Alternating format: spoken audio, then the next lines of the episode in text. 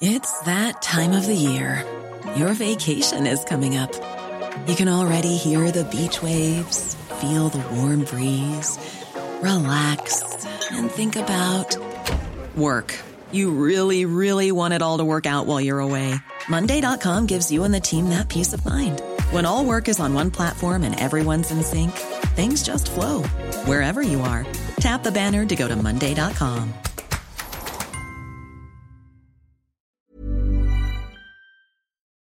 What we see in this impeachment is a kangaroo court, and Chairman Schiff is acting like a malicious Captain Kangaroo. kangaroo. Something new this morning. You're invited to wake up with Captain Kangaroo next. Good morning, Captain.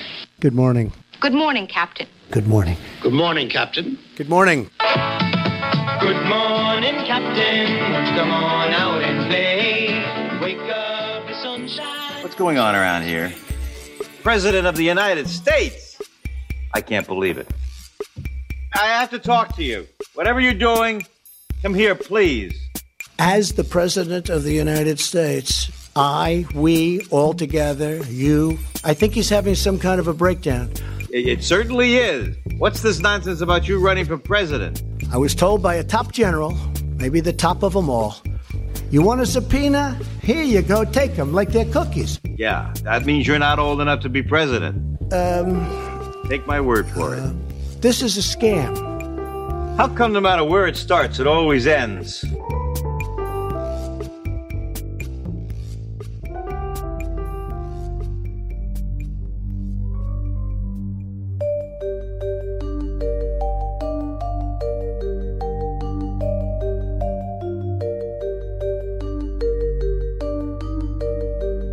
This is Intercepted.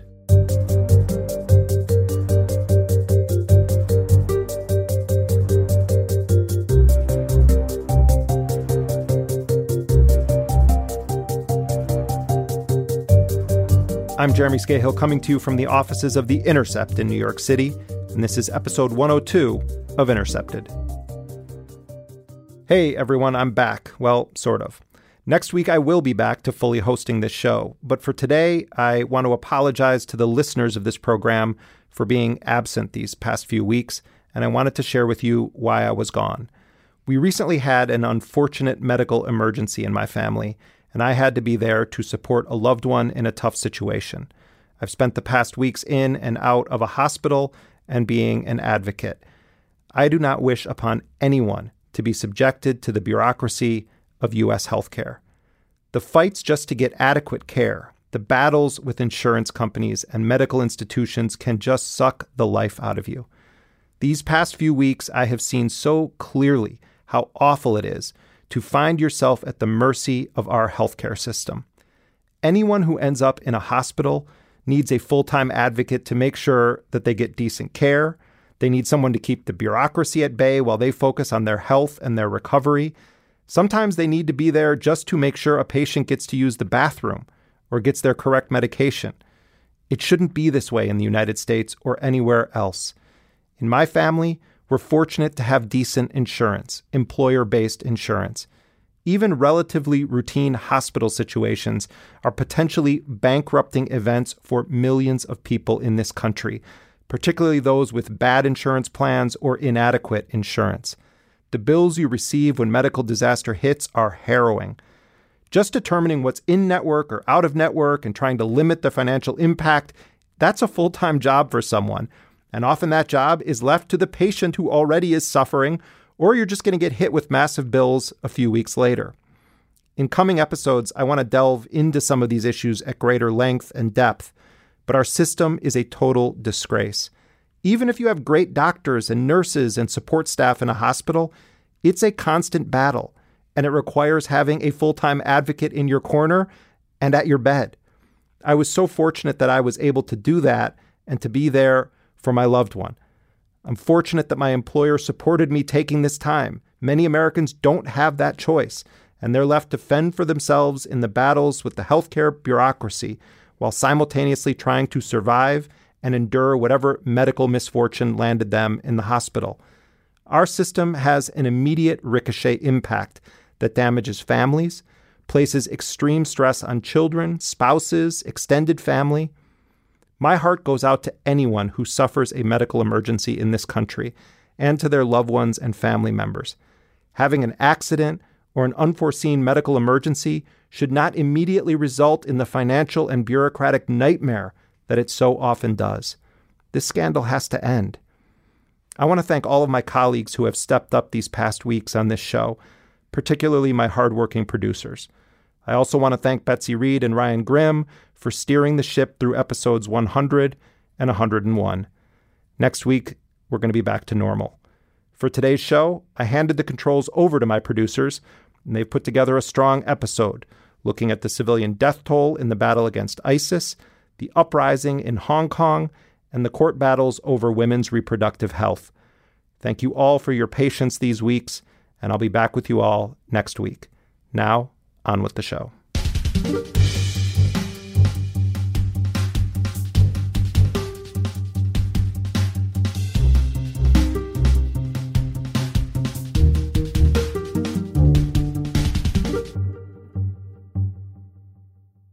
Hey, this is Elise Swain, associate producer on this show. I defeated the caliphate, ISIS, and now we have thousands of prisoners of war, ISIS fighters that are prisoners of war, and we're asking the countries from which they came, Scott, from Europe, uh, we're asking them to take back these prisoners of war. In a surprise Sunday night statement, the White House announced that Turkey will be allowed to, quote, move forward with its long planned operation into northern Syria. The statement also took credit for defeating ISIS and announced that, quote, Turkey will now be responsible for all ISIS fighters in the area captured over the past two years. A disastrous Well- series of events. I hope the president will rethink this. I, I think the president is doing exactly what he wants to because he has made from the get-go very clear To release ISIS promise- fighters? Campaign promise to end and you know uh, wars in other troops home. countries and abandon our allies? That's a campaign promise? Well, I- abandon the people that got the caliphate destroyed? So this was explosive. Donald Trump is being accused across the aisle of abandoning and betraying the Kurds in northern Syria, leaving the area more destabilized and facing the threat of an ISIS resurgence. Here's Trump defending his position. guarantee their safety. Well, we're going to try. Uh, if you look at some of the Kurds, as you know, that was that's a natural enemy of of Turkey. Uh, in, you know, specifically, as I said, I mean they have natural enemies. They've been fighting each other for somebody said today hundreds of years. I mean, one historian said they've been fighting for hundreds of years. Meanwhile, in neighboring Iraq, weeks of anti government protests were met with violence from security forces that left more than 100 dead and thousands more injured. The U.S. has played a long and brutal role in the destabilization of both Iraq and Syria. It's critical now that we don't fall again into immediate historical revisionism. And it's critical that the media is diligent in holding this government to account. And in large part, that hasn't happened in the continuing war against ISIS. A new report from Air Wars has confirmed what we sensed was true that coverage of civilian harm was found to be largely absent during key periods of the conflict. Air Wars is a nonprofit organization, and they've become a key resource in monitoring civilian deaths. They commissioned our next guest to investigate how media handled reporting of civilian harm in this major conflict against the so called Islamic State, a conflict that remains far from over. The author of that report, Alexa O'Brien, joins me now. Alexa O'Brien, welcome back to Intercepted. Thanks for having me.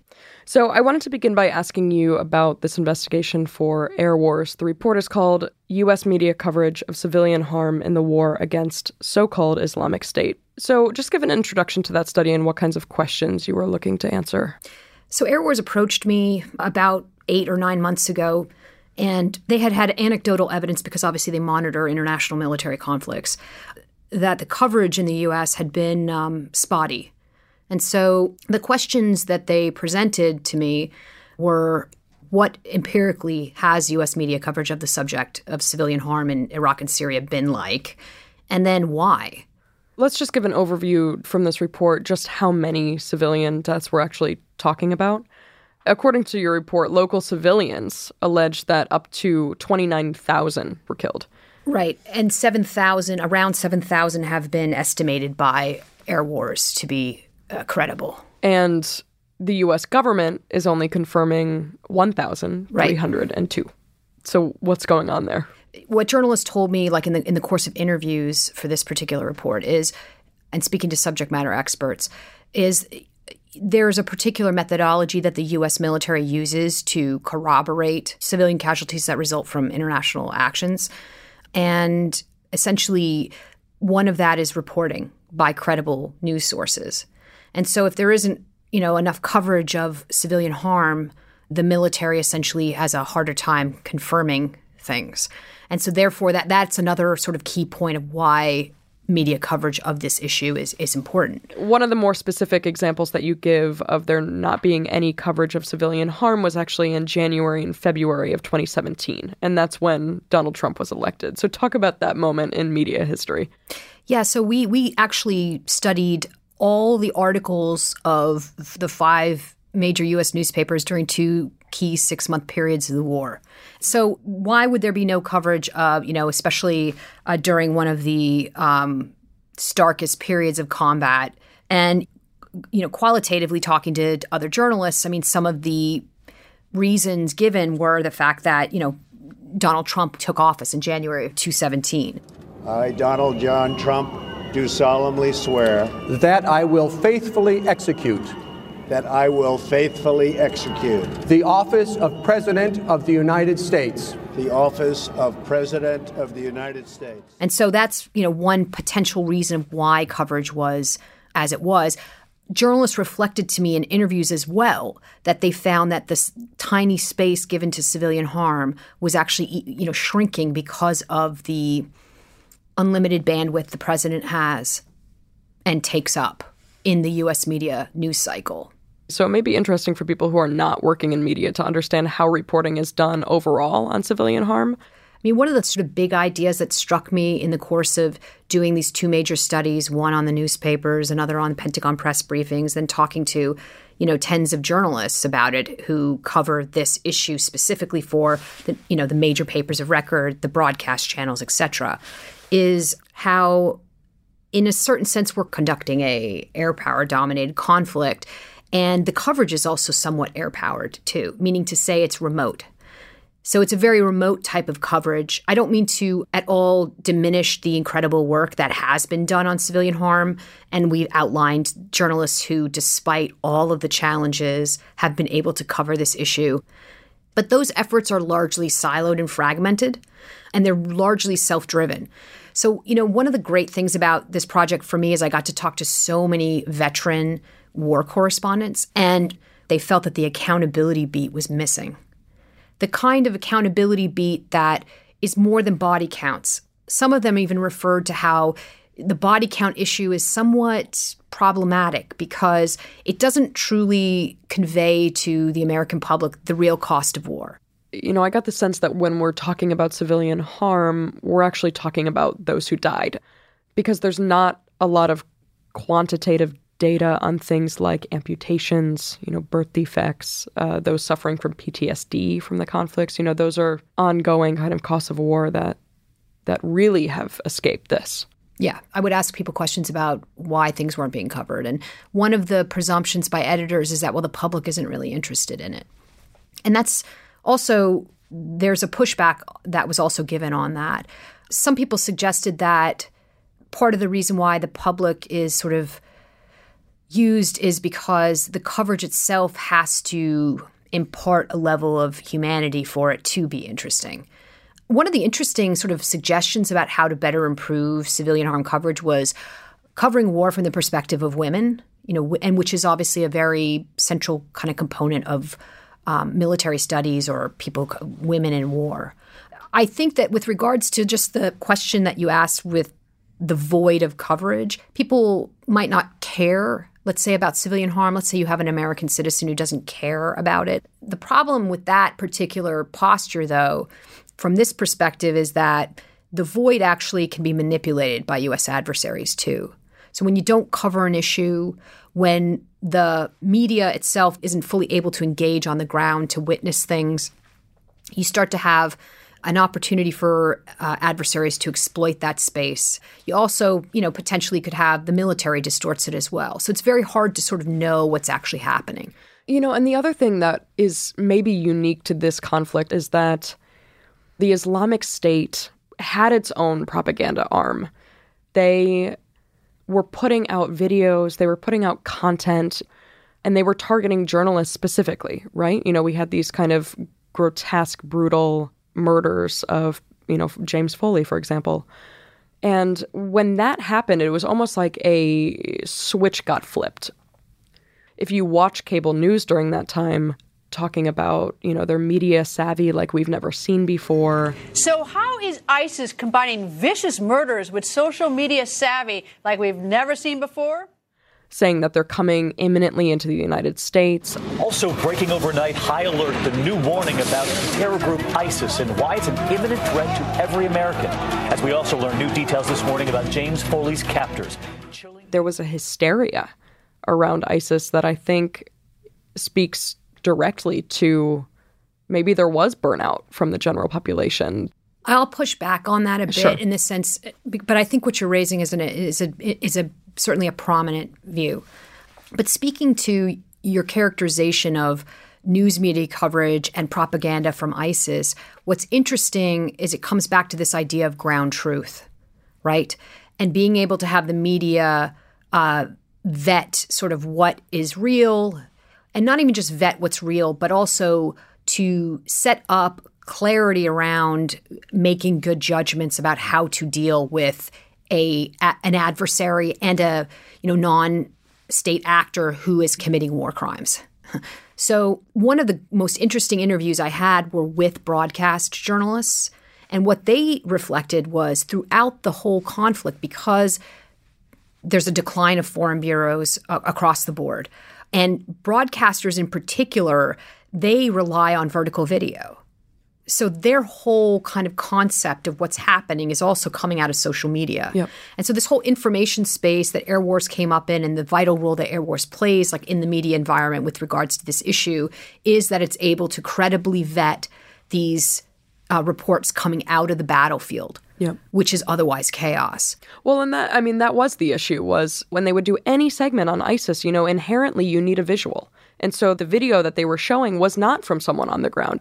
It was the ISIS provided tapes of them in the trucks, you know, waving the black flag, and I think that that then was dehumanizing to an entire population. It's really, really, really interesting. No, I think you're raising a good point. I didn't do an analysis of like ISIS propaganda and its appearance, so it's hard for me to sort of reflect. You know, in my confidential interviews with people at the broadcast networks, there's a great line that's you know cited in a report. At one point, the floor editors were like walking up and down, going, "We haven't, we haven't even covered Syria," you know, and oh my God, we need to cover Syria. Other people are covering Syria.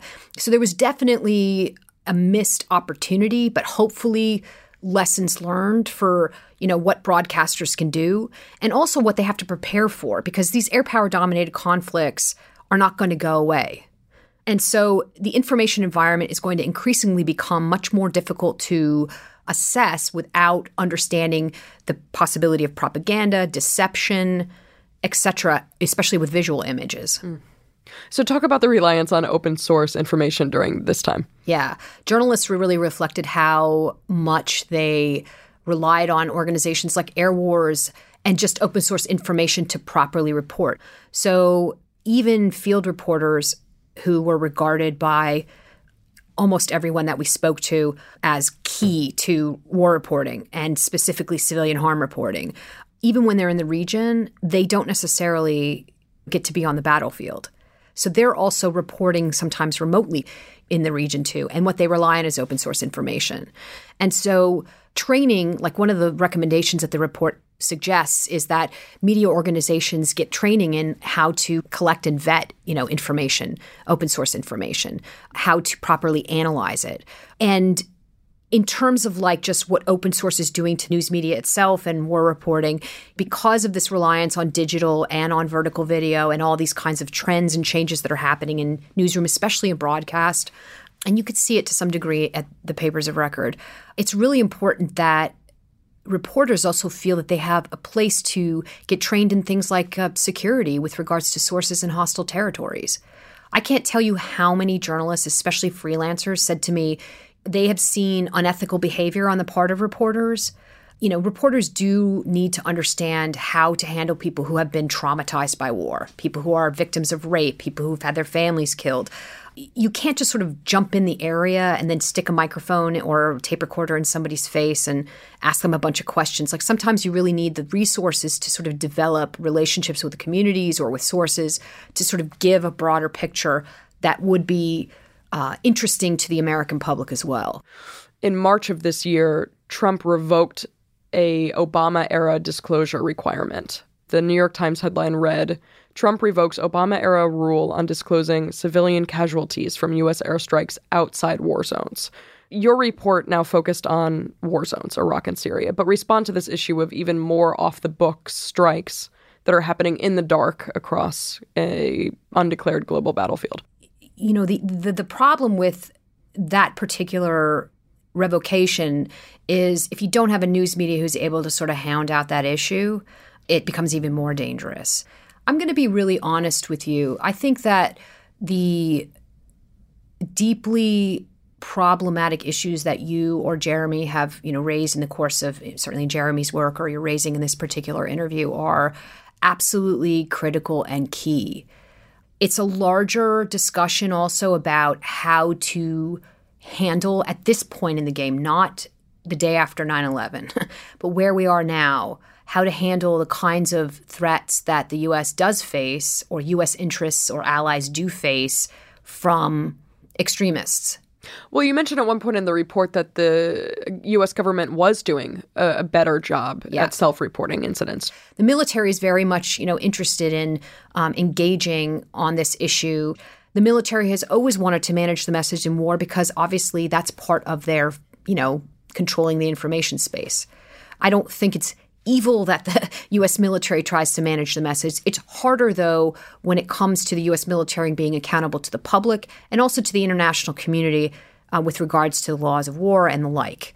With regards to Article 2 and the revocation of reporting on CIA and JSOC strikes, I feel like that's a very much a policy issue. This president seems to take a, a very particular view of his powers under Article 2.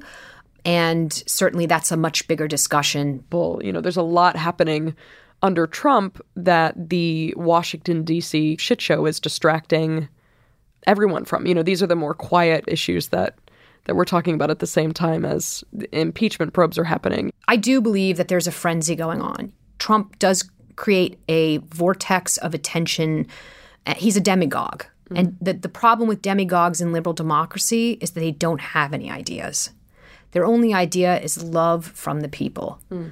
And, you know, this has been something that's been around since the beginning of politics. And that's why Trump is very dangerous as a president. You know, I've had to sort of break. I mean, anybody who knows me since certainly since covering Manning, I've definitely voiced my opinion on things. But I think, though, as as a whole, you know, maintaining an analytic temperament is really important to, and, and, and rigor in one's work is really important to the credibility of one's work. And it's really hard to do that with this president. So, as it relates to this particular issue, with um, and I speak for myself, I don't speak for Air Wars. As it relates to this specific issue, I do also understand why people are freaking out and why it's very hard to take one's attention away from this particular office holder and put it on to all the critical issues that unfortunately during this key period of time from climate change to obviously transnational organized crime, political corruption. It's very hard to focus on those kinds of things because we have such an unethical leader. All right, we're going to leave it there. Alexa O'Brien, thank you so much. Thanks for having me. Alexa O'Brien is an investigative researcher, analyst, and writer focused on intelligence and national security. Her report for Air Wars is called U.S. Media Coverage of Civilian Harm in the War Against So Called Islamic State.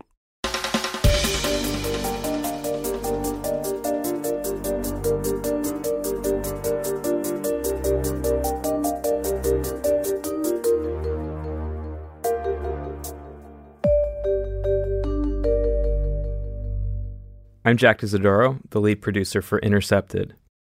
In the 22 years since Hong Kong formally lost its status as a British colony and became a special administrative region of the People's Republic of China, it's existed in kind of an in between space, a conduit of sorts for Beijing's monolithic authoritarianism to interact with the world of Western capitalism and globalism. It's the principle of one country, two systems, you know, that Hong Kongers can enjoy a certain semi autonomy and civil liberties while remaining under the sovereignty of mainland China. But this guise for democracy is rapidly failing, and Hong Kong is now on the brink.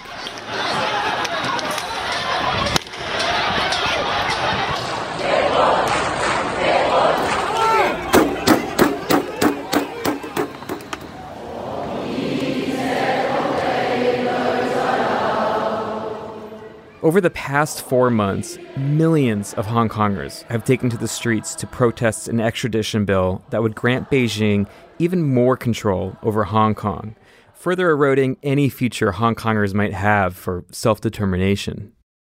To get a sense of the capitalist authoritarian violence Hong Kongers are up against and the kind of future they are fighting for, I'm joined by Wilfred Chan. He's a writer and editor who is part of the Lausan Collective it's an English language volunteer independent platform that is trying to bridge the Hong Kong struggle with the international left. He joins me now.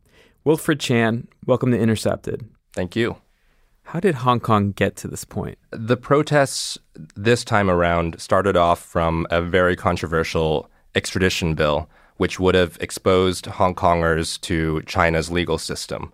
But to really explain how we got to this point, you have to take a wider historical lens. Like any colony, there have been uprisings against the colonial regime. And in Hong Kong, the history of dissent and unrest dates back 100 years or more, starting from the people who resisted the initial invasion of the British colonizers, including the mass movements in, for example, 1922, in which there was a seamen's strike laborers protested for higher wages, leading eventually to a general strike, which paralyzed many parts of the city in ways that foreshadow what's happening today. And that's when you saw the British colonial regime begin to think seriously about how to keep control and keep these things from getting out of hand. 1922 was the year that the British regime created the Emergency Regulations Ordinance, which is basically a blank check for the government to suspend civil rights, suspend all sorts of freedoms, and do whatever it needs to to crush dissent. That resurfaced in 1967, what people refer to as the leftist riots. Week long street demonstrations whipped up by pro communist mobs take British Government House as their target. Posters demand the governor's resignation. Thousands of Chinese shouting Maoist slogans urge an end to British rule in the Crown Colony. The inevitable result violence a pro communist, anti British colonialism uprising, which was quite violent in nature. There were bombs, it was pretty bloody. The mobs battled police, throwing stones, bottles, anything. Both rioters and police were injured. The retaliation was swift and effective. Tear gas and riot guns loaded with wooden bullets dispersed the crowd. That's when uh, the British regime again used the Emergency Regulations Ordinance to crushed the protests by force. Most of the hoodlums were youths. They tore up a Union Jack, smashed windows, and overturned a car, setting it on fire. A British delegation is probing the current crisis. 2014, things sort of ended similarly, where it was just crushed by massive force of the state, the police. That's right. Another mass uprising, the 2014 umbrella movement, students and their allies occupied the streets of Hong Kong in the central business district.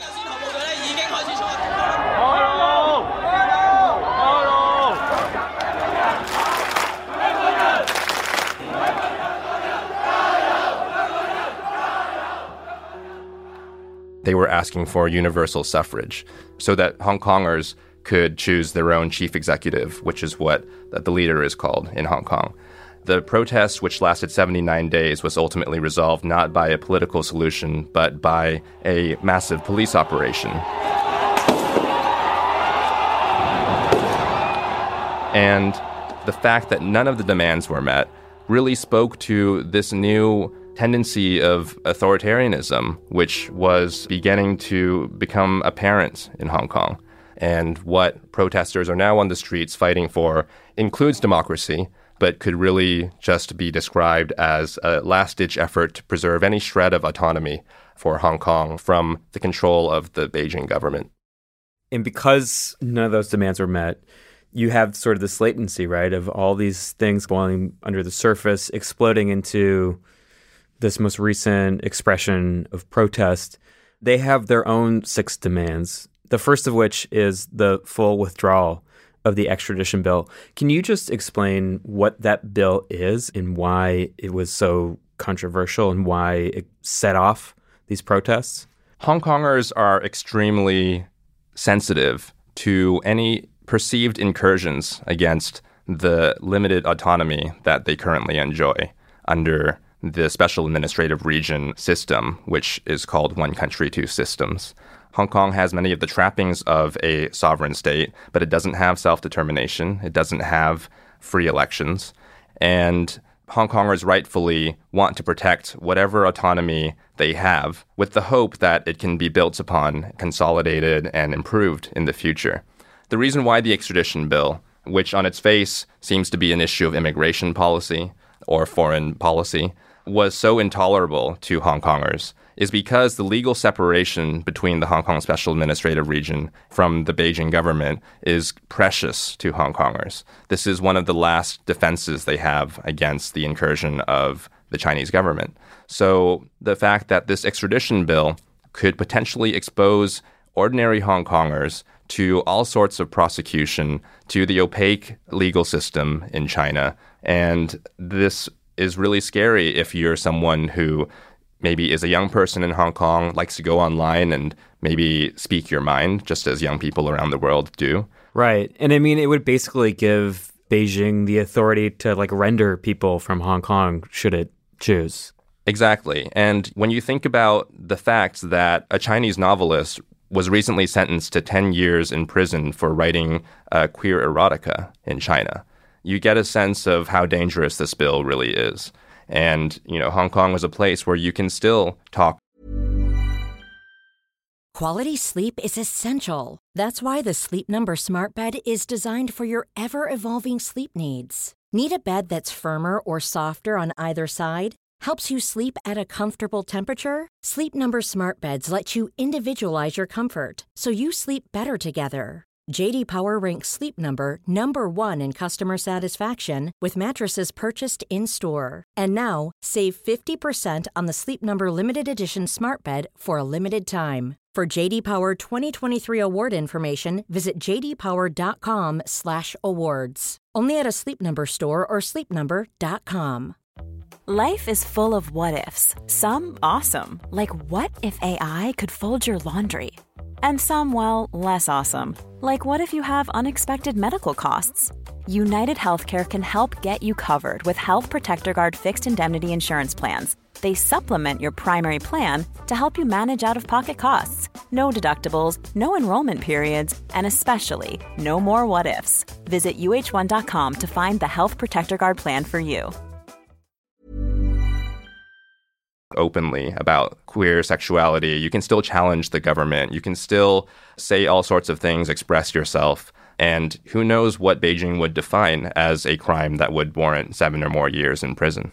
That's why you see such a universal sense of resistance in Hong Kong against this bill. And that's what led to 2 million people out of a population of 7.4 million coming out on the streets at once and standing up against this bill. So Carrie Lam, she is sort of a proxy for Beijing in this situation. And the protests have forced her to retreat on the bill to the point where she says that she's withdrawn it. Why aren't her words sufficient? Carrie Lam, who is the chief executive of Hong Kong, she was refusing to use the word withdraw. And so she would say different things like, The bill is dead. But she wouldn't use that key term. And that was because uh, under Hong Kong's legislative system, something that isn't fully withdrawn could resurface and quickly get passed uh, if need be. Now, that changed a few weeks ago, and Carrie Lam actually did come out and agree to the withdrawal of the bill. 特区政府会正式撤回条例草案。The government will formally withdraw the bill in order to fully allay public concerns. The problem is, in the months uh, that she was refusing to withdraw the bill and sending police over and over to crush the protests, which initially were completely peaceful, she pissed off a lot of Hong Kongers. What this protest has turned into is not just a movement against this extradition bill, but really a protest against police brutality itself and increasingly against state violence itself. So that's why you see four more demands on top of the initial demand. So the second demand is the retracting of the classification of protests as, quote, riots. Why is that important? This speaks to the history of policing in Hong Kong, of the state delegitimizing legitimate grievances by calling them riots, by focusing on the destruction of property and framing this as a threat against the ruling property class. Protesters are also aware that uh, rioting, particularly in Hong Kong, carries a sentence of up to 10 years in prison. And just to underscore how uh, horrific this is, there have been protesters arrested as young as 12, as young as 10 years old these days on the streets. The third demand is an independent inquiry into police brutality. Describe the kind of violence that has been committed by the police. There's been thousands of tear gas grenades fired against protesters. There's been a cannon deployed that shoots pepper water with blue ink, um, which both burns your skin and is impossible to remove. So that if you're tagged with this blue ink, that they can then arrest you. There's been countless beatings, extremely violent arrests of unarmed protesters, and recently there's been uh, live rounds fired at protesters, including one which struck a teenage protester in the chest, leaving him in critical condition.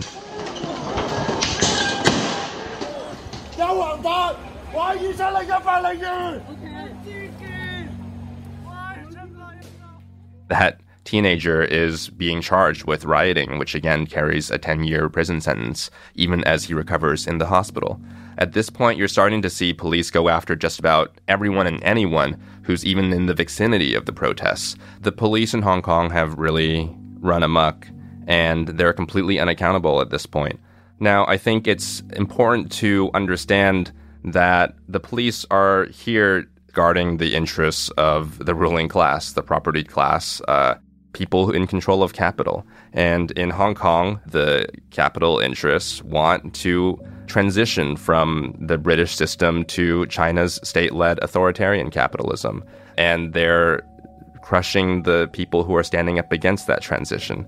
And when you look at the long history of colonial policing in Hong Kong, in which police were deployed again and again to crush labor uprisings, to crush any time that people were standing up for working class interests, you get a real sense of what they're here for. Please allow me to reiterate that if we are so proud of Hong Kong being a city that upholds and safeguards the rule of law, one important component of the rule of law is a law abiding population. We need the people of Hong Kong to respect the law. So on Friday, Carrie Lam imposed the Emergency Regulations Ordinance, which hasn't been used in 50 years. It basically claims to put a ban on wearing masks, but it potentially would do much more than that. Can you explain what it would do? It basically empowers the leader of Hong Kong, whether that's the colonial governor or the present day chief executive, to make any law necessary to uh, restore order in the city. So far, what Carrie Lam has claimed is that this is just being used to institute a ban on wearing face masks. Now, this is completely untrue because the Emergency Regulations Ordinance empowers her to arrest anyone at will, seize assets, deport anyone at will, suspend the freedom of speech, suspend the free press. Essentially, she could do whatever she wants under this law. Now, there's also the fact that this law absolutely violates Hong Kong's Bill of Rights. So, you know, what Hong Kong calls the rule of law is really rule by law the Hong Kong government is going to use whatever legalistic term to justify its authoritarianism. The sixth demand is to disband the Hong Kong police force, to get rid of the cops altogether. How did this demand come about? After repeated and escalating incidences of police brutality, which continued to top each prior one, from the police allowing innocent passengers to be beaten uh, on board a train in late July, to now the shooting of a teenage protester in the chest um, on October 1st, which is China's National Day, you have this realization that unless we get rid of the cops, nothing's going to change. If Carrie Lam is only in power because she has the cops behind her, then the way to solve this problem is to get rid of the cops. And what was formerly a fantastical idea has now become a relatively mainstream sentiment that something needs to be done about this completely unaccountable, marauding group of armed thugs in uniform who are making life hell for ordinary Hong Kongers. What protesters have chosen currently is to demand the disbanding of the Hong Kong police. Is there concern that the Chinese military, you know, the People's Liberation Army, w- would they ever intervene? That's always a concern. Um, that was a concern in 2014. And uh, it's one of the first things that I think people think about when uh, they think about the Hong Kong protests is, wow, they're really asking for another Tiananmen. And I think it's important to understand why Beijing is actually unwilling to do that. They're not allowing Hong Kong to enjoy its limited autonomy because they're nice people. The fact that there is this capitalistic loophole on the southeast corner of mainland China lets them participate in all sorts of valuable ways in the global economy. So Beijing knows that as soon as they roll in the tanks, it's over. At that point, Hong Kong ceases to be a separate entity. At that point, Hong Kong is just another Chinese city. And under the logic of global capitalism, they're, uh, you know, that would be shooting themselves in the foot. And it is sort of capitalism that is driving this authoritarian violence. I mean, let's talk about that. It's not just the extradition bill that is making people go to the streets. It's, you know, the fact that one in five people in Hong Kong live below the poverty line. It's, you know, this mass inequality. So, how is this inequality in Hong Kong, in the inability of neoliberalism to solve its problems, fueled, you know, the unrest? Uh, if you agree with the protesters that the primary problem is this paradoxical governance in which Hong Kong enjoys uh, limited autonomy without self determination, then you have to think about the sources of that paradox. And it's really about Hong Kong's position as an interface between uh, Western neoliberalism and China's ascendant authoritarian state capitalism. It's really a compromise that answers the needs of both. You know, it's a very colonial logic in that Hong Kong is structured for the interests of faraway elites. You start to understand why uh, Hong Kong is stuck in this situation. And so you have to point to all of these reasons uh, when you're trying to figure out how to move forward. There's a common saying among the protesters, um, loosely translated, it says, We alone can save our Hong Kong. But you actually suggest something otherwise that Hong Kongers join, you know, an international progressive front, as something like Bernie Sanders would describe. What would that look like for Hong Kong? Well, it's difficult for a lot of people to imagine. The reason why it's hard to mount a popular anti capitalist critique in Hong Kong is because even ordinary folks understand that the reason for Hong Kong's existence is to be a tool of global capitalism. This is unfortunate, but it's the reality. Once you challenge capitalism, it's like Hong Kong doesn't even have a reason to be what it is. Why not just subsume it into China at that point? So there's a real reluctance to sort of undercut your own rationale for being. I think this is understandable because people are facing incredible amounts of violence right now. And in terms of the logic of survival in the short term, that's going to be what you're going to ask for. But we should also see that as long as you stay within these exploitative logics in which you continue to justify Hong Kong's existence purely in terms of its usefulness to capital, a lot of the more fundamental problems, such as the deep inequality in Hong Kong, the continued exploitation of uh, the working class, the marginalization of uh, minorities, is going to continue to happen. And uh, we ultimately need a solution that's going to be able to address that problem in addition to the political uh, situation at hand. Wilfred Chan, thank you so much for joining us. Thanks. Wilfred Chan is a writer and editor based in New York. You can find his work online in the Lausan Collective at lausan.hk. He's on Twitter at Wilfred Chan.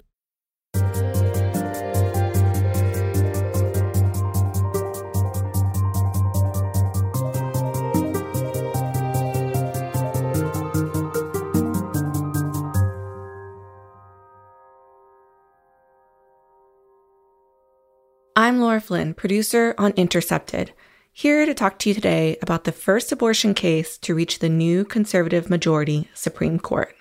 It's a debate that could eventually close Louisiana's three abortion clinics, but not before the Supreme Court has a say. So, back in February, Chief Justice John Roberts joined the Supreme Court's more liberal judges in a 5 to 4 majority vote to block a restrictive abortion law in Louisiana.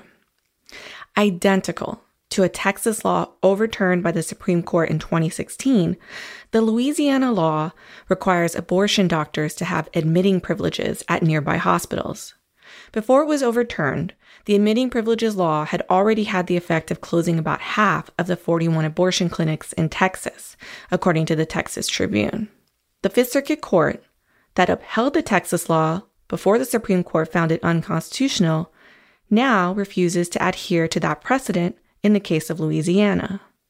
So here we are again in what could be a test to see if the court will completely shift just because there are now two new, more conservative justices on the bench Neil Gorsuch and Brett Kavanaugh. Gorsuch and Kavanaugh were among the four justices to vote in favor of allowing the Louisiana law to take effect. But Justice Kavanaugh was the only one to write a four page dissent siding with the state's argument that the law wouldn't affect the availability of abortions. And if you read that dissent, it is a hot mess. It is intellectually dishonest. It omits incredibly important facts to the case.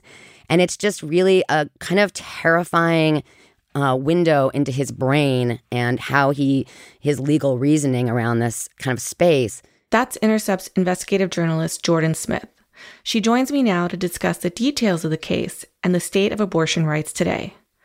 Welcome back to Intercepted, Jordan. Thanks for having me. So, on Friday, the Supreme Court said it will review a restrictive Louisiana abortion law. What are the details of the case that will be before the Supreme Court in the coming months?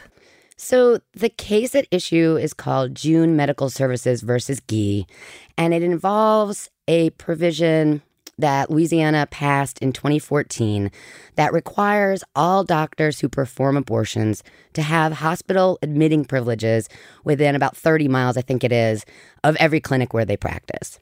The stated reason for this is that it's supposedly a sort of continuity of care situation, right? So if a patient has some sort of complication, they can easily be transferred to a hospital. And that's the fiction on which this is all built because there are some notable things about that. Number one, abortion is among the safest procedures and there are rarely complications. I mean, it's like infinitesimally small. So it's really unnecessary. Number two is the fact that because there are so few clinics now across the country, a majority of women have to travel some distance, sometimes a very great distance, in order to access services. So, if you were to go home and suddenly have some sort of complication, there's literally no reason to think that you would then drive back potentially hundreds of miles to go to a hospital where your abortionist had privileges. You do exactly what you do when you get sick at home. You go to the emergency room or you go see your doctor. So, what does it mean to have admitting privileges exactly at a nearby hospital? Like, what does that actually require. What it generally means is, and what it generally hinges on, is a doctor actually having a practice where they admit patients to the hospital. it's like, so for example, one of the Louisiana doctors, the only one that has admitting privileges, is has an OBGYN practice outside of his abortionist duties.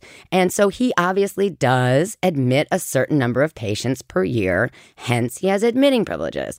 The other doctors who are, are abortionists don't admit patients to the hospital. And that's their dominant practice. And it is a safe thing. Put simply, women do not end up in the hospital from abortion. They don't. So it would be really hard to figure out how you could even get privileges if that's the sort of dominant scheme under which these things are granted.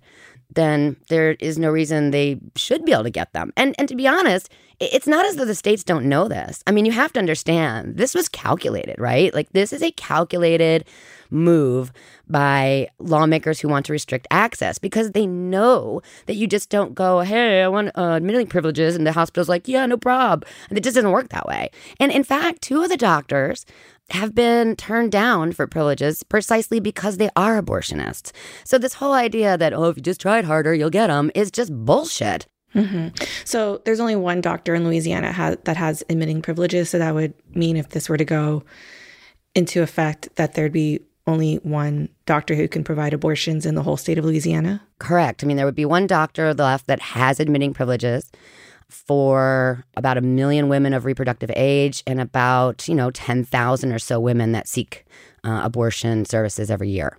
So now you're looking at a, a situation where these women are either going to have to carry them to term, going to have to go to the black market, or going to have to travel to Texas or to places like Mississippi, which, by the way, has only one clinic and it's in Jackson. It's an unreasonable situation and untenable. You know, it really is. So they say that they wanted to pass this because of this health and safety issue. The problem with that is the law is identical, identical to one passed in Texas in 2013, which led to the closure of about half of the state's clinics.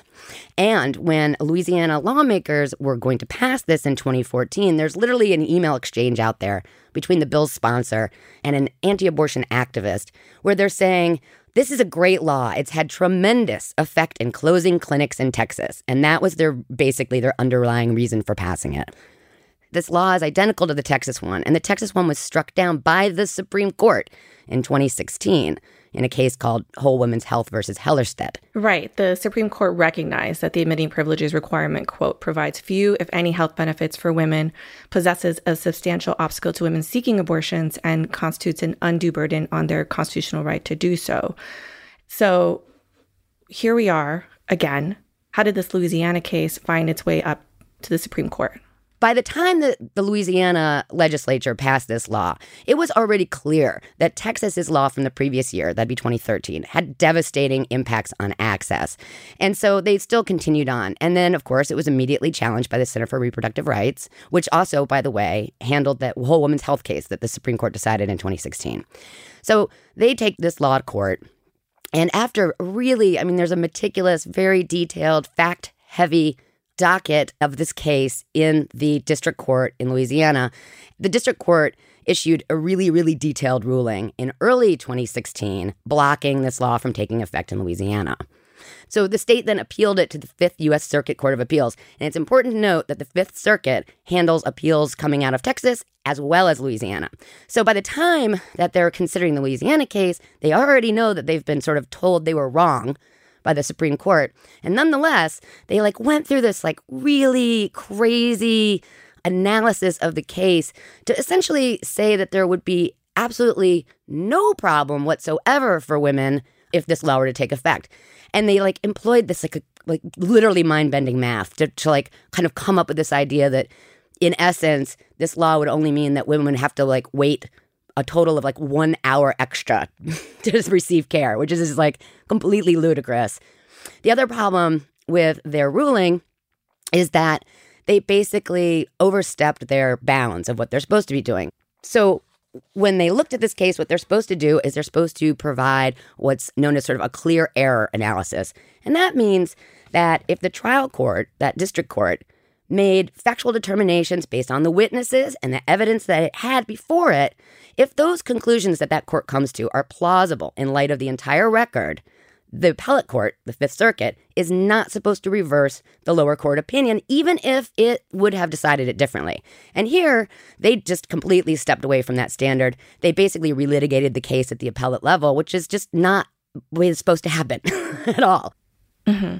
And so, what are the implications of Louisiana being able to disregard the 2016 Supreme Court decision and us being here again. One really important and interesting point, which someone far smarter than me was making to me, is that Whole Woman's Health versus Hellerstedt is like the most recent and controlling precedent on this issue, right? It was just decided three years ago.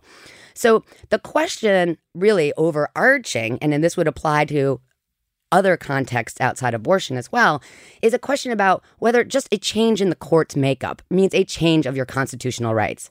So, in other words, this is kind of set up as a sort of controlled experiment. This case was just decided three years ago. Literally nothing in the universe about this has changed except for that there are two new judges on the court. And we have two new Supreme Court justices, Neil Gorsuch and Brett Kavanaugh. Two judges are not supposed to change the universe, right? So it's kind of a, a perfect setup to see exactly how this is going to play out. And I think there's a lot of people that think that John Roberts, as the Chief Justice, may be hostile to reproductive rights, but that there's a more important thing in mind, which is keeping precedent steady, like keeping the court look like it has legitimacy and that it actually stands for something. In other words, it stands for the rights of all as opposed to the few. Since it was found unconstitutional in 2016, have other states acted like Louisiana? No, you know, the interesting thing about it is that in wake of the whole women's health decision in 2016, basically all the states where, and a number of them had passed admitting privileges, but all of them basically abandoned their litigation. They were like, okay, that's done, right? So I think that is notable, right? Like Louisiana is just being an outlier here in pressing forward when everybody else who basically had this stuff pending before the courts or in some ways was dealing with the admitting privileges requirement, they all just basically gave it up and were like, the Supreme Court has spoken, that's that, that's done, let's move on. So, what are the various directions that this case could go. They could reaffirm whole woman's health and point out the ways in which the Fifth Circuit erred. If this law is somehow held to be constitutional, that really reinvigorates the states that are hostile to reproductive rights to really continue their sort of furious pace of trying to pass these like death by a thousand cuts to Roe. There is one other issue that the court, oddly, I think, has kind of indicated it's going to consider in this case, and that's the question of third party standing. And this is a long standing sort of precedent, right? Which is the idea that in the abortion context, clinics and doctors are allowed to bring these legal challenges on behalf of their patients to vindicate their patients' constitutional rights. Every single case that has been decided in the abortion sort of arena, dating, you know, all the way back to after Roe, has been brought on third party standing, right? What Louisiana is questioning here is whether that's proper. Frankly, this was not litigated in Louisiana. If that was going to be a question, it was supposed to be properly sort of put before the district court and work its way up to the Supreme Court. So it's a little surprising that they would take up that issue. But I think it's also important to just sort of realize like how ludicrous it is to expect individual women to try to vindicate their rights. So, you know, have to imagine, for example, that you were pregnant and you didn't want to be. And you go to this clinic in Louisiana and you're having a hard time accessing, you know, care. A 24 hour waiting period and you have to watch an ultrasound and be told what fetal development looks like, pass through all these hurdles. And while you're trying to do this, you're supposed to say, this is bullshit. Okay. And I'm going to file a lawsuit. So you've got to wait now and not have your abortion until after you can get that lawsuit going. And then you got to go back and get care. And then you got to stick with this, you know, for years as it makes its way through the legal system. Oh, and by the way, you got to have the money to do that too, right? And then because you've already then had the abortion, there's a potential that they could say somewhere along the way, and you, I mean, I, I can't even imagine that the state wouldn't argue this, is that, well, you don't have standing anymore. You had your abortion, so they couldn't have been that onerous in the first place, right? So, I mean, the whole idea that individual women, individual patients would be required to challenge the constitutionality of these laws one by one is just ridiculous. It does relate to uh, situations outside of the abortion context. So it would be really dangerous to overturn decades of precedent on third party standing just because you want to restrict access to abortion. What's next for this Louisiana case? Well, nothing. We just wait on the Supreme Court. I guess they're going to probably hear it sometime very early in 2020, and then we'll issue their decision before the end of the term in June. And are there other abortion cases we should keep an eye on There are so many pending. I mean, you know, you see the Center for Reproductive Rights, the ACLU, Planned Parenthood, probably the big three that like really are litigating in this space constantly. And I know that right now the center has 27 cases moving through the system. And that's both at state and federal courts. But that's a lot of cases, right? Because there's been this, you know, real spate of all these really heavy handed gestational bans from all out, like basically the minute you're pregnant, it's illegal, to, you know, six weeks, eight weeks, all this stuff. They're all moving through the courts. It's literally just a matter of time to see which one's going to end up there next and what the court will do with it. So, in a lot of ways, this is a test, you know, to see kind of how this court is going to operate in this space. You wrote an article in August titled As Trump fans the flames of anti abortion rhetoric, Kansas offers a cautionary tale. What is the cautionary tale from Kansas? That's basically looking back at, in some ways, that the role of anti abortion rhetoric predominantly coming from the government or people in power has really dangerous consequences for women and for providers on the ground. So, you know, in the late 80s, sort of early 90s, there was just a really sort of ramping up of opposition, demonstrative opposition to abortion, led to a number of doctors actually being murdered. And disturbingly, it was supported by anti abortion rhetoric from the top down. In fact, there was a situation in Wichita where this anti abortion group called Operation Rescue came for what they called the Summer of Mercy.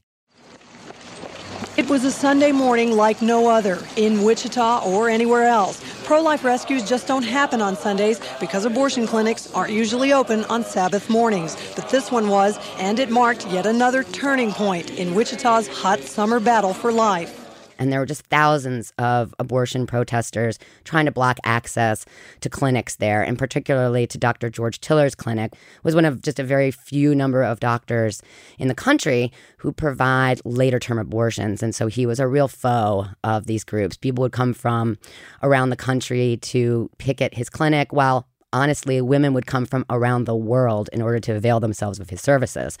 And in that summer of Mercy, they, you know, were really heavy handed clinic access blocking techniques.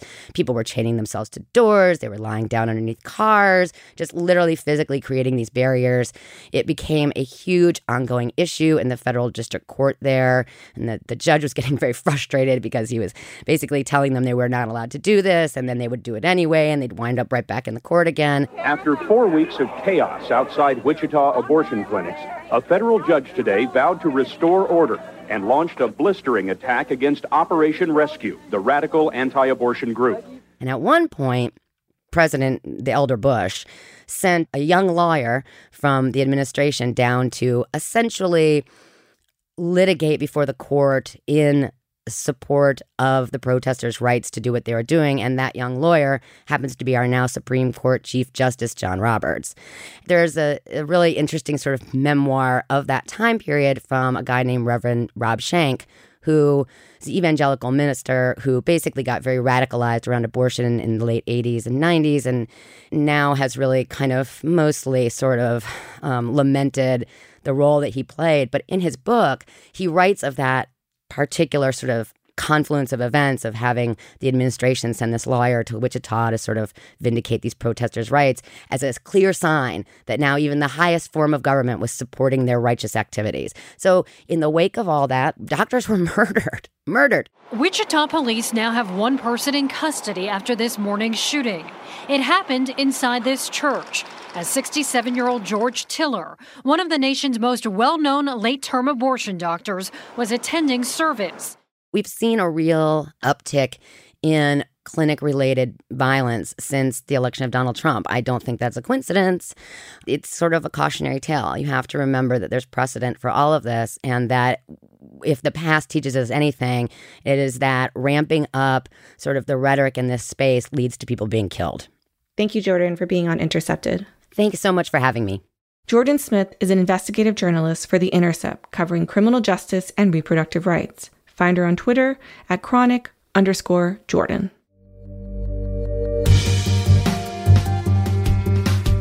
And that does it for this week's show. You can follow us on Twitter at Intercepted. If you like what we do on this program, support our show by going to theintercept.com slash join to become a sustaining member. Intercepted is a production of First Look Media and The Intercept. Our lead producer is Jack D'Isidoro. Our producer is Laura Flynn. Elise Swain is our associate producer and graphic designer. Our executive producer is Leital Molad. Betsy Reed is editor in chief of The Intercept. Rick Kwan mixed the show. Transcription for this program is done by Nuria Marquez Martinez. Our music, as always, was composed by DJ Spooky. Until next week, I'm Jeremy Scahill.